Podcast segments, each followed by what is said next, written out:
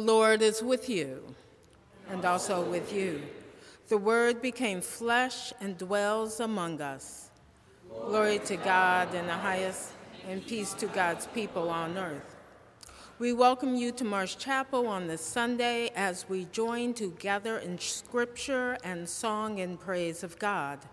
Whether you are seated here in the nave of the chapel, listening live via WBUR at 90.9 FM in the greater Boston area, listening over the internet at WBUR.org, or listening later via podcast, please know that you are a valued part of our community.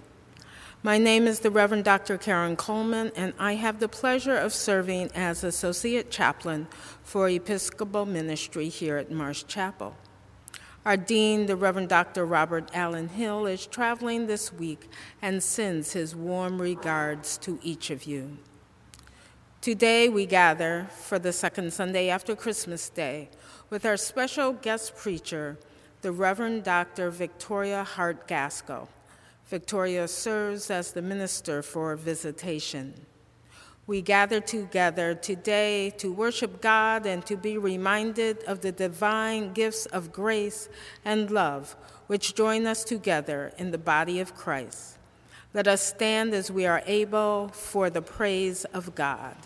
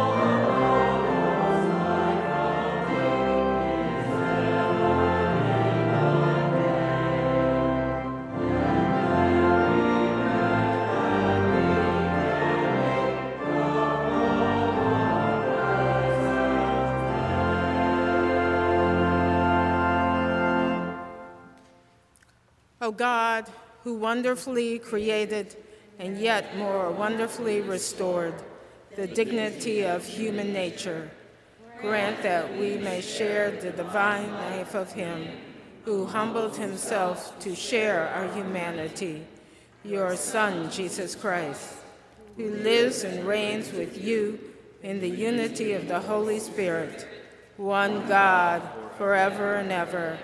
Amen.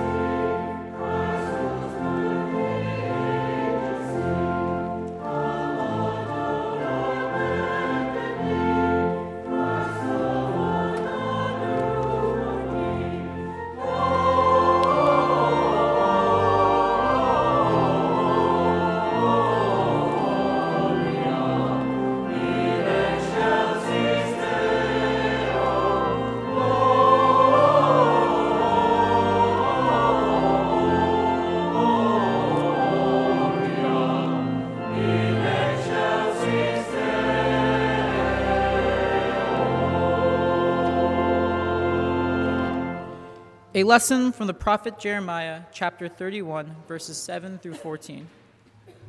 Oh, please be seated.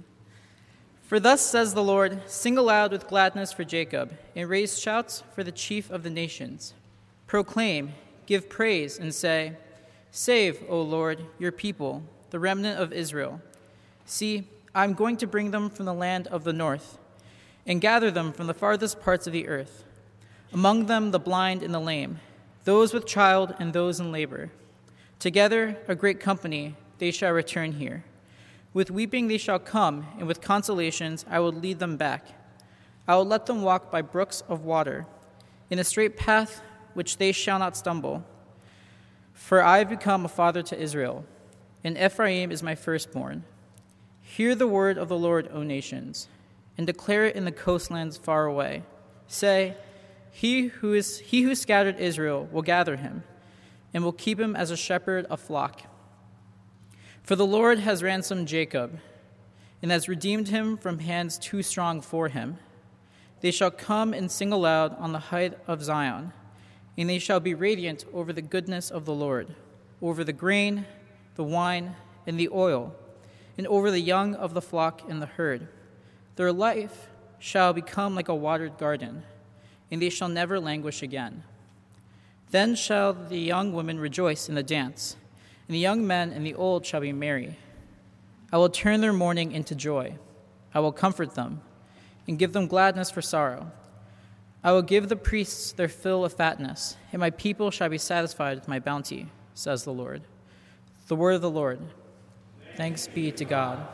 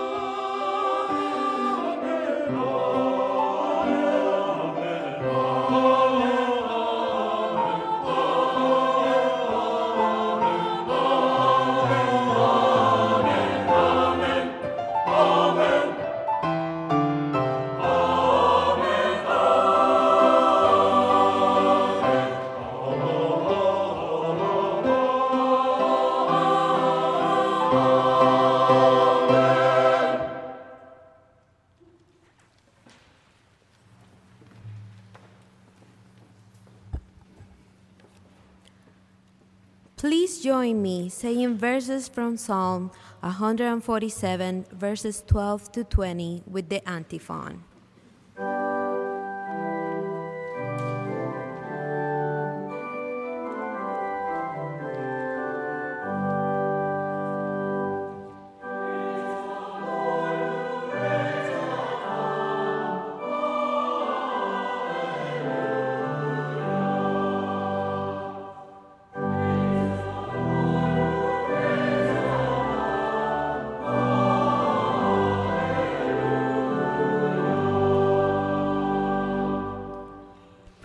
God, O Jerusalem. Praise God, O Zion, who strengthened the bars of your gates and bless your children within you, who grant peace within your borders and fill you with the finest wheat. God sent out commands to the earth. God's words run swiftly. God gives snow like wool and scatter frost like ice, and hurl down hail like crumbs, who stand against God's command. God send out words and melt them, and make the wind blow and the water flow. He cut the word of the tribes of Jacob, and status an ordinance to Israel. God had not dealt with any other nation they did not God no ordinance. Praise our, our God.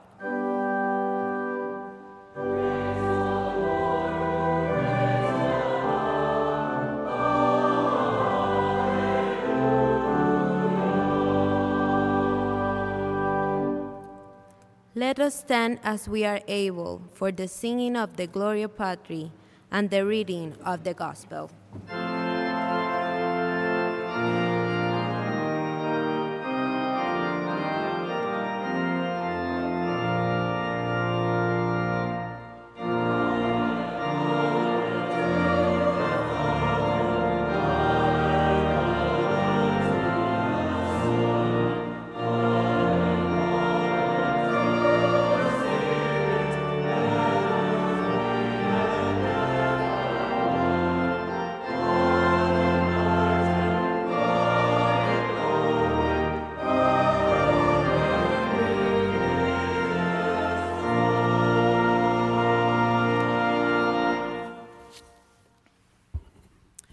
The Holy Gospel according to St. John, chapter 1, verses 1 through 18. Glory to you, O Lord. In the beginning was the Word, and the Word was with God, and the Word was God. He was in the beginning with God. All things came into being through him, and without him, not one thing came into being. What has come into being in him was life, and the life was the light of all people. The light shines in the darkness, and the darkness did not overcome it. There was a man sent from God whose name was John. He came as a witness to testify to the light, so that all might believe through him. He himself was not the light but he came to testify to the light. The true light, which enlightens everyone, was coming into the world. He was in the world, and the world came into being through him, yet the world did not know him. He came to what was his own, and his own people did not accept him. But to all who received him, who believed in his name, he gave power to become children of God, who were born not of blood or of the will of the flesh or of the will of man, but of God. And the Word became flesh and lived among us, and we have seen his glory, the glory as of a Father's only Son, full of grace and truth. John testified to him and cried out, This was he of whom I said, he who comes after me ranks ahead of me because he was before me. From his fullness we have all received grace upon grace. The law indeed was given through Moses, grace and truth came through Jesus Christ. No one has ever seen God. It is God, the only Son, who is close to the Father's heart, who has made him known. The Gospel of the Lord. Praise, Praise to you, Lord Christ. Please be seated.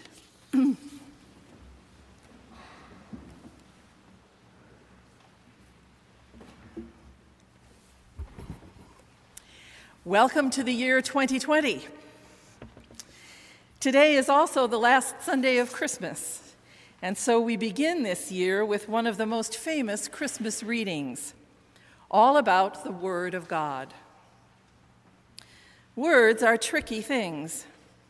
They are our major form of communication, and they make up lies as well as truth. Their amount is increasing in our lives, and not necessarily for the good. Certainly in 2019, many of us might have joined with Eliza Doolittle of My Fair Lady fame as she exclaimed in exasperation, Words, words, I'm so sick of words. 2020 looks to be more of the same, with debates replaced by conventions, an ongoing impeachment process, executive orders, church conferences, broadcast and media news, and legislative decrees. All of this is in addition to our daily life. Here at BU, in academic discourse, teaching, and writing, and in our ongoing conversations with family and friends. Even in our prologue to John's Gospel, the word is defined and explained with many words that make up a number of metaphors that sound a bit abstract and idealistic. The use of many words is perhaps understandable given John's intended readers of both of intended readers both Jew and Greek. In Hebrew thought, the logos, the word, was God's action in the world and God's instruction. When in worship we say, the word of the Lord and then follow with thanks be to God after the scripture readings, it is said in part in this sense of acknowledgement and acceptance of God's action and instruction. Here in John's Gospel, the Logos, the Word, is the medium by which God is made known to human beings, just as human thought and plans are made known and expressed by speech. Either way, the assumption is that the Word of God is explainable, rational, and logical. An agent of creation, agent of salvation, life, light, truth, revelation of God. We've got it. But then there is that phrase and the Word became flesh and lived among us. Flesh such an evocative word, not so explainable, not so rational, not so logical. Flesh, fleshy. To say that the Word became flesh is to say that God entered into human life under the ordinary conditions of humanity. Yes, the Logos could speak to us in our own language of speech and rationality, and the message of life, light, truth, and revelation now is seen and recognized through a fleshy veil, with all the capacities, limitations, and vulnerabilities that all of flesh is heir to. The flesh adds to God's communication with us and our communication with God and with each other from a place too deep for words.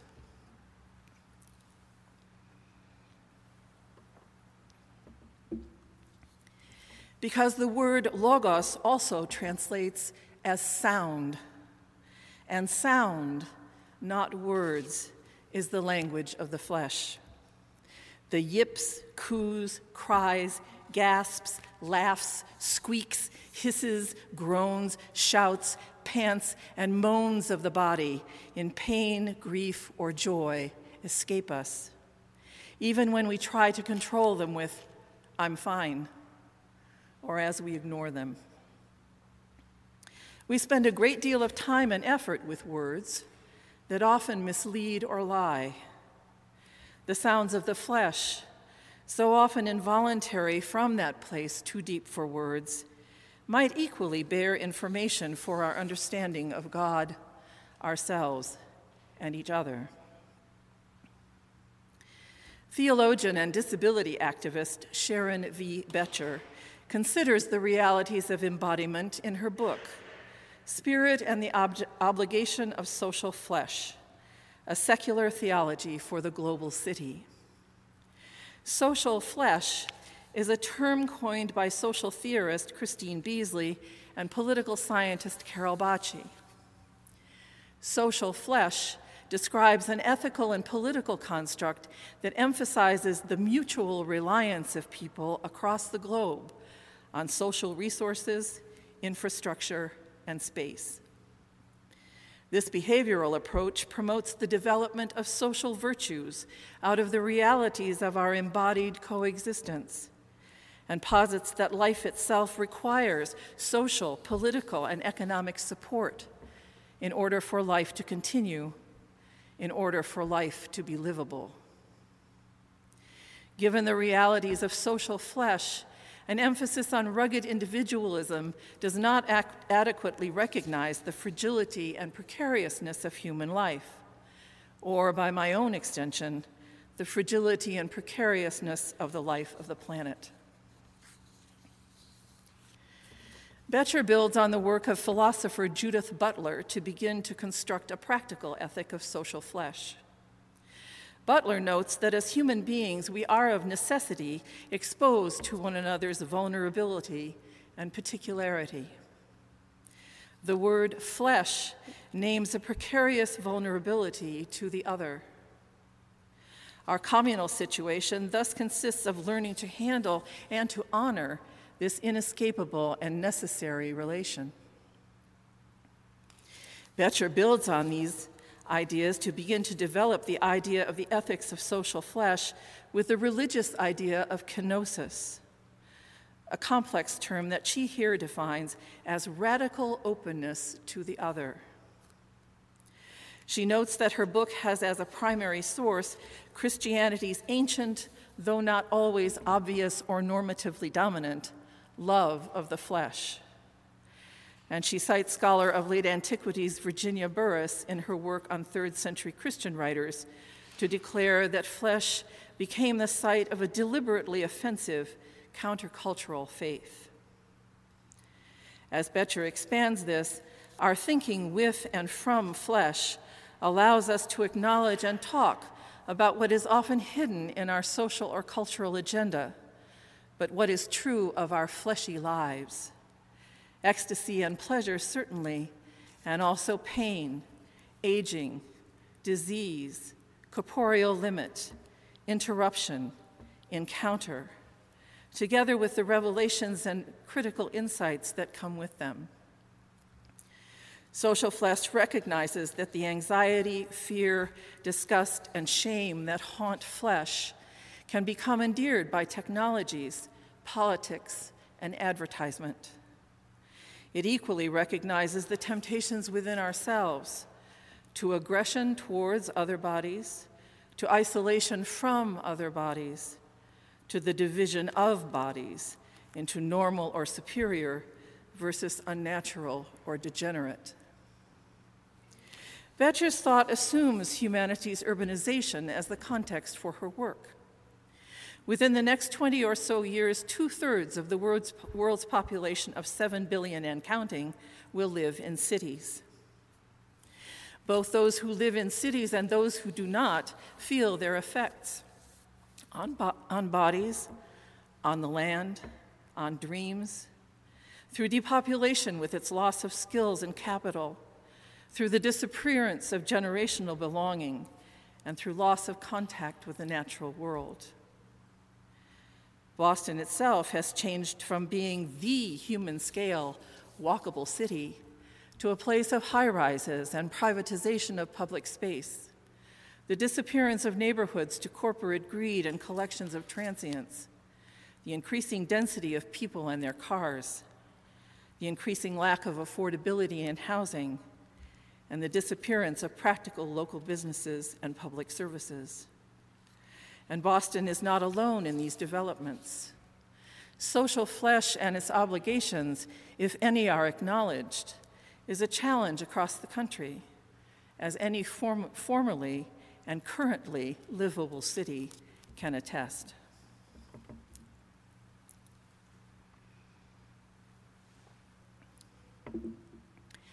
So Betcher lifts up the idea of a secular theology. The term secular here does not mean non religious. Instead, it is based on the seculars of medieval Europe. These were uncloistered religious persons. They carried their spiritual passion and sense of love of God, self, and neighbor into their daily life in the city. Seculars lived in the city on behalf of the city, but with alternate values and attitudes that challenged the city's materialism and isolation. Kind of sounds like Marsh Chapel's mission statement, doesn't it? A heart for the heart of the city and a service in the service of the city. Medieval early capitalism also caused poverty, homelessness, and displacement of the poor and vulnerable.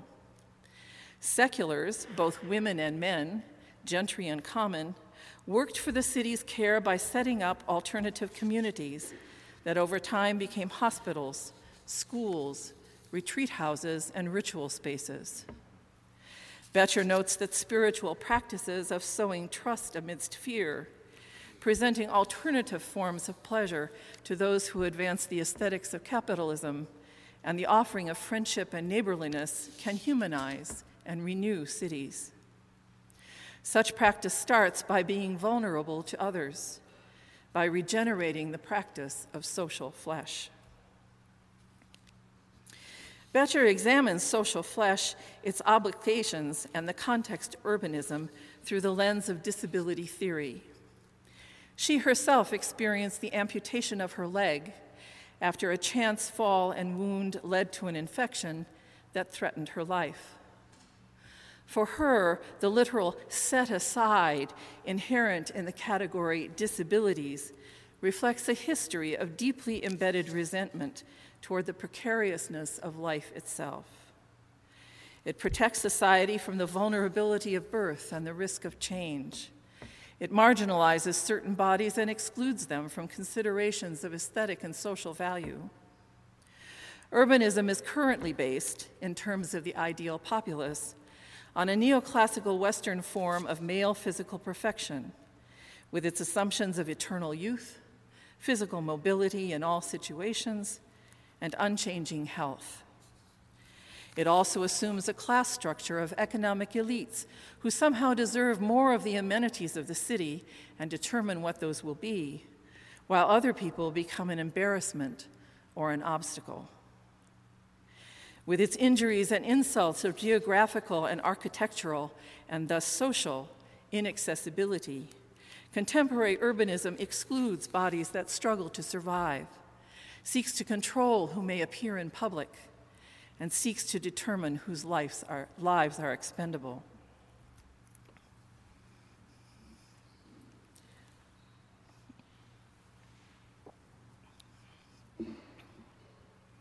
Betcher's exploration of social flesh is far ranging, complex, and far beyond the scope of this sermon.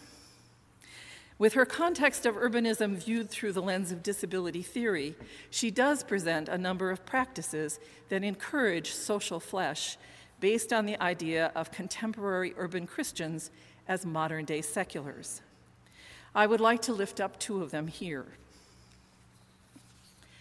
The first is an intentional acceptance and ex- exploration of suffering for what it reveals of God, what it reveals about ourselves, and what it reveals about our common human experience.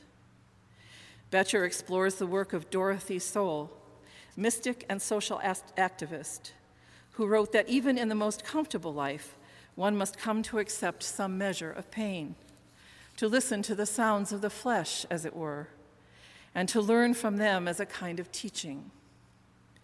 Each act of suffering becomes an exercise so that we work through it with perception of the sounds that come through the flesh as pain and grief, because nothing can be learned from suffering unless it is worked through.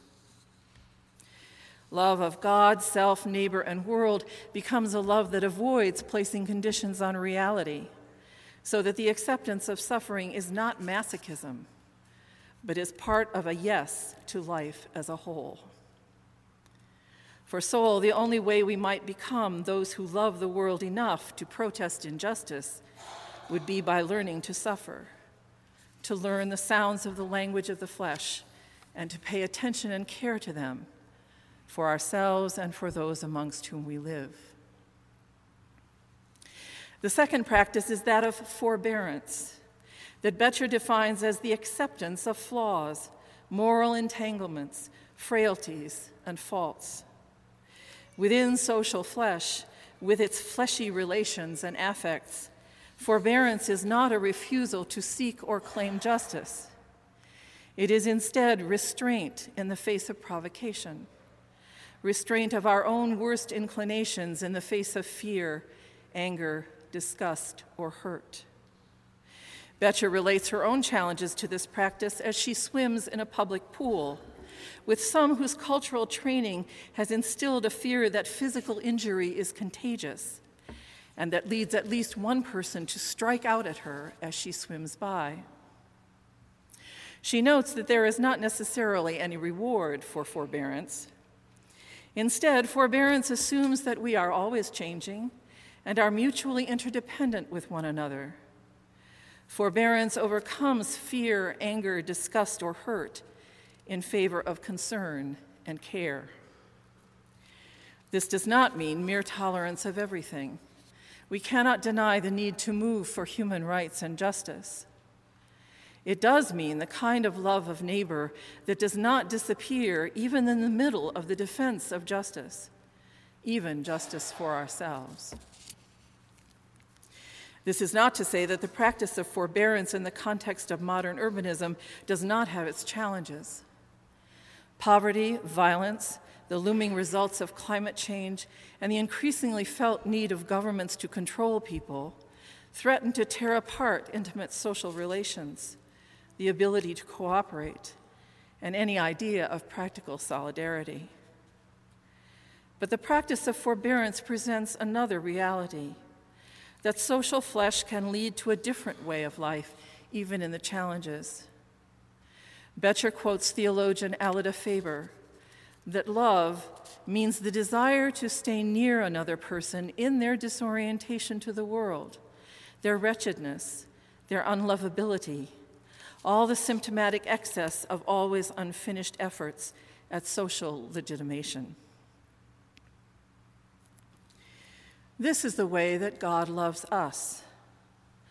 The Word became flesh and lived among us in our disorientation, our wretchedness and suffering, our unlovability.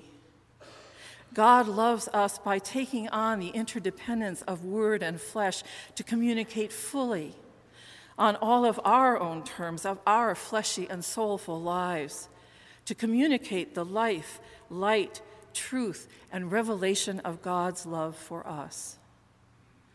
God loves us and wants us to love them back. It is a measure of God's desire for relationship with us that God is willing to trust us enough to become interdependent with us in the taking on of our social flesh, with its mutuality of vulnerability and limitation, with the common sounds of the flesh in both pleasure and suffering from that place too deep for words. That is how God loves us. That is how God proves it. It is a new year. 2020 does promise to provide many, many words. And we do have obligations to listen to them with a grain of salt if need be. And we might also consider our mutual obligations to listen to the sounds that are the language of the flesh. These will be our own sounds as we are to love ourselves and care for ourselves. They will also be the sounds of others in places where the social flesh rejoices, and perhaps even more in the places where the social flesh suffers. The sounds of children and parents torn apart at our border, the sound of the burning of the trees and the forests, and the sounds of panic and pain from the animals and people who live there the howls of grief from those who have lost loved ones in our routine of mass shootings and the idolatry of the gun. The mourning from those denied the benefits of social flesh through constructions of economic, social, geographic, and architectural inaccessibility.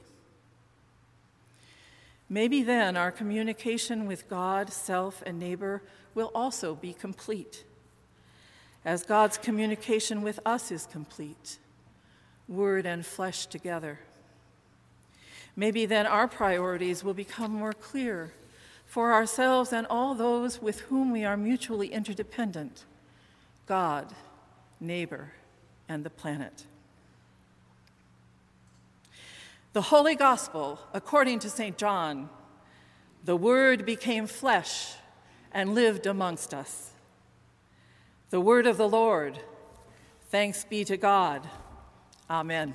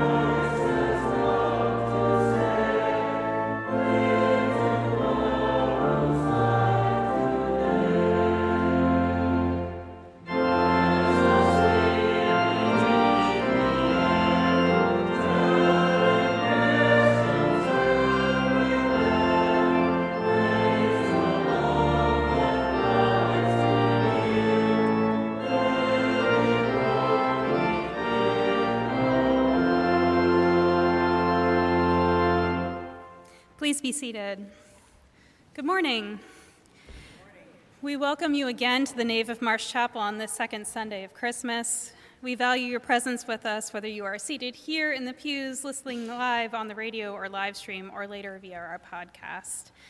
In a spirit of friendship, we ask those of you seated in the pews that you locate the red booklets at the end of each pew toward the center aisle and enter your name and contact information. This helps us to get to know you better and you to get to know one another better. Today is a communion Sunday. All are welcome at Christ's table. There will be two communion stations, one on the pulpit side, the side that I am on, which will have wine, and one on the lectern side, which will have grape juice. There is also a gluten free option that's available upon request. For those interested, there will also be a healing prayer station under the first set of stained glass windows on the pulpit side during communion. We would like to thank our visiting choir this week in Choro Novo, uh, conducted by Therese Provenzano, for leading us in song during today's worship service. Uh, the Marsh Chapel offices are open this week, but all weekly chapel activities are suspended while students are still on winter break. We direct your attention to the announcement found on the last page of your bulletin regarding the Marsh Writers Collaborative, a space and community of writers eh, encouraging writers. Their first meeting will be this coming Saturday, January 11th, from 10 a.m. to 12 p.m. in the Thurman Room downstairs. More information can be found at marshwriters.org. Please take note that the web address is different than what appears in the bulletin. The correct address is marshwriters, one word, marshwriters.org. Finally, this coming semester, spring semester's morning study group will be reading Jim Wallis's Christ in Crisis. Books are available in the main office of the chapel for a suggested donation of $20. Please see Reverend Dr. Karen Coleman with any questions. For all other news and upcoming events, please visit our social media pages on Facebook, Twitter, and Instagram, as well as the chapel website at bu.edu/chapel, where there is also the opportunity for online giving. Now, as the ushers wait upon us for the offering, May we remember that it is a gift and a discipline to be a giver.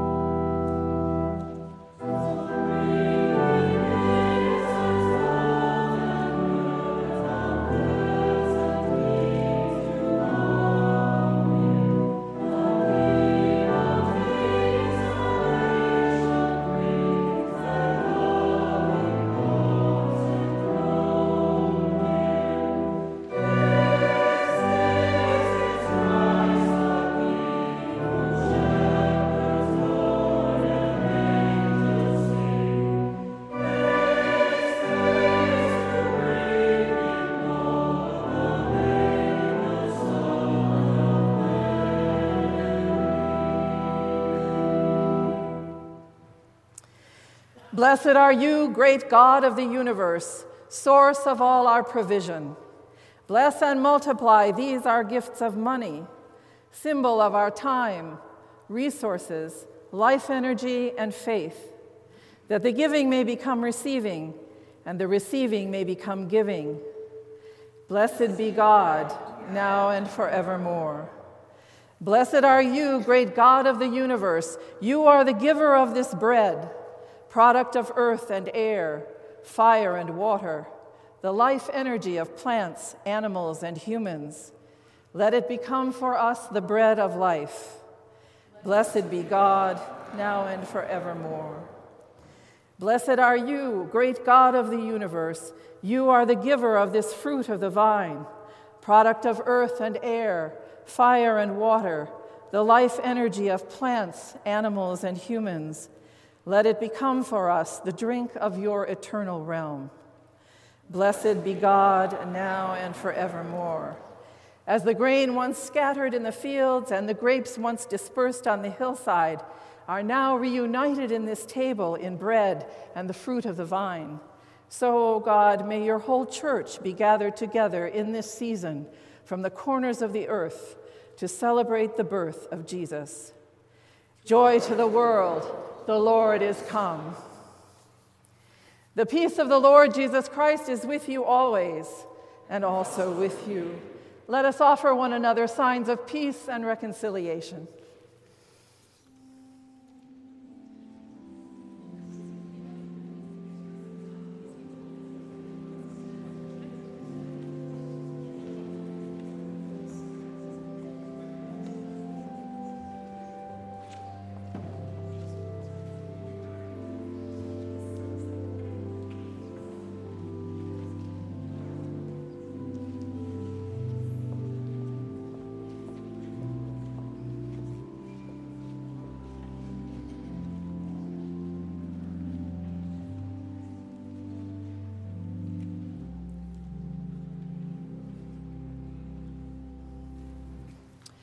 The Lord is with you.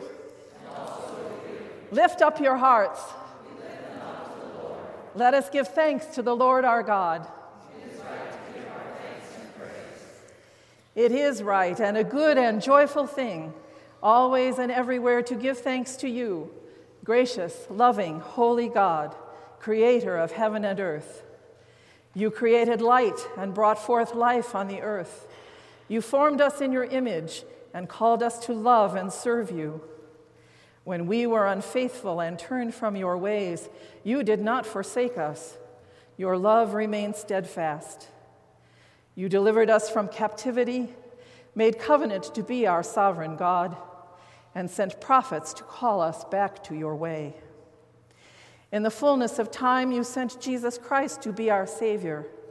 In him, your Logos became flesh and dwelt among us full of grace and truth, and we beheld your glory.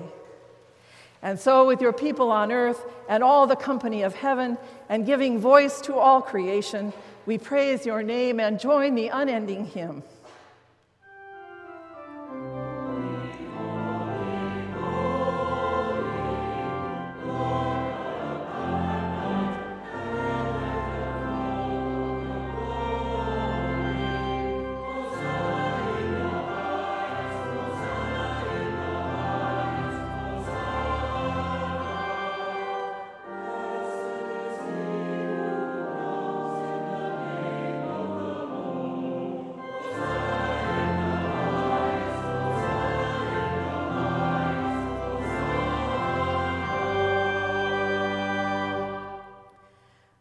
Are you, and blessed is Jesus Christ our Lord.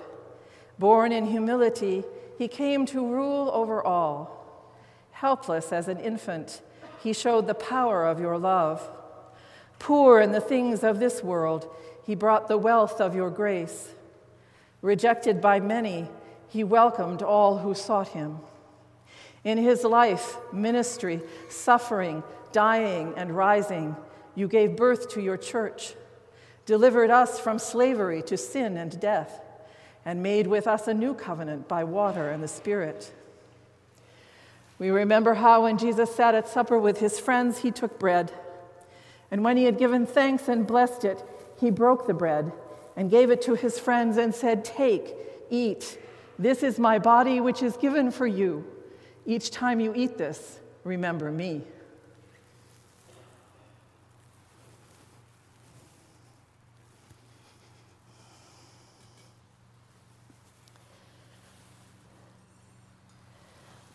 Likewise, after supper, he took a cup. And when he had given thanks and blessed it, he gave it to his friends and said, This is the cup of a new covenant, sealed in my blood, poured out for you and for many for the forgiveness of sins.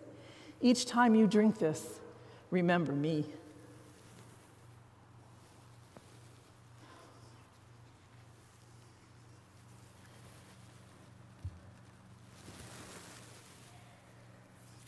And so, in remembrance of these, your mighty acts in Jesus Christ, we offer ourselves in praise and thanksgiving as a holy and living sacrifice in union with Christ's offering for us as we proclaim the mystery of faith.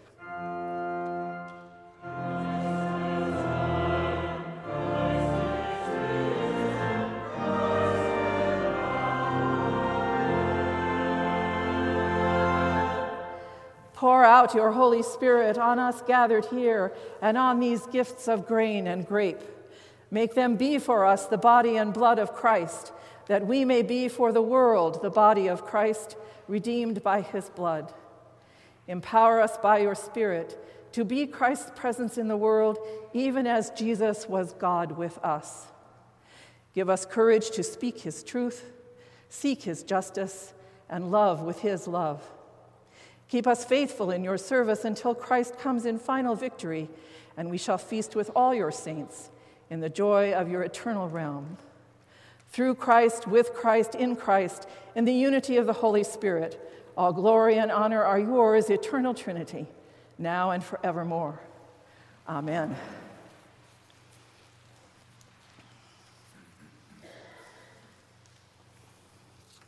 Look, The bread of heaven is given for the life of the world. Look, the cup of salvation is poured out for the life of the world.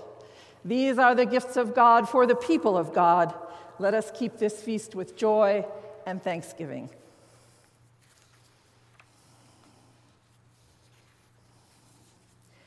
Our Father, who art in heaven, hallowed be thy name. Thy kingdom come, thy will be done on earth as it is in heaven. Give us this day our daily bread, and forgive us our trespasses, as we forgive those who trespass against us. And lead us not into temptation, but deliver us from evil. For thine is the kingdom, and the power, and the glory, forever and ever. Amen.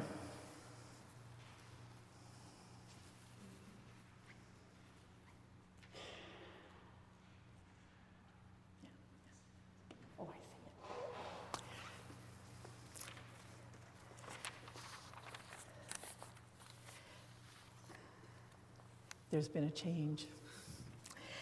Lamb of God, you take away the sins of the world. Have mercy on us. Lamb of God, you take away the sins of the world. Have mercy on us.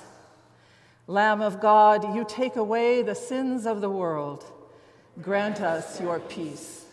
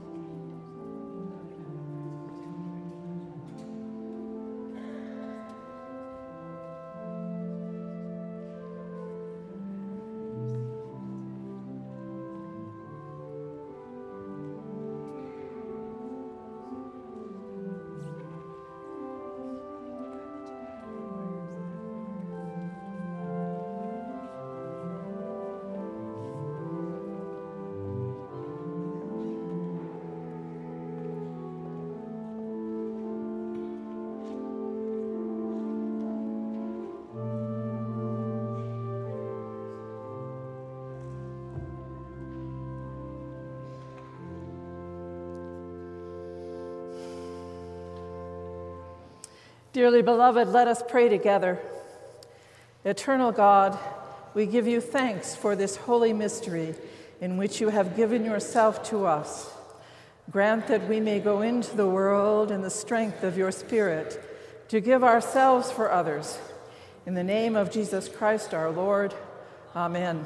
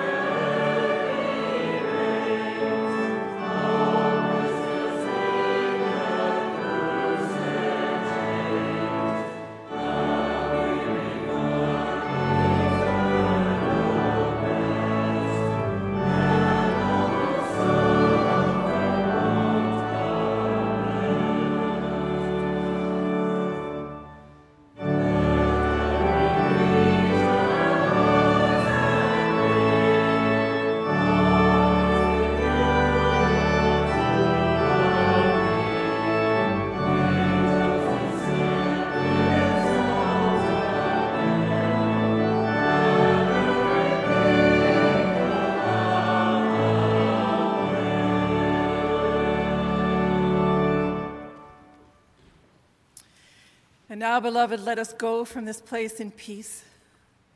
For the God of peace, the Word become flesh, who lives with us, goes with us into our daily fleshy lives. Let us go in peace in the name of that God who makes us, who loves us, who keeps us in everything. Amen.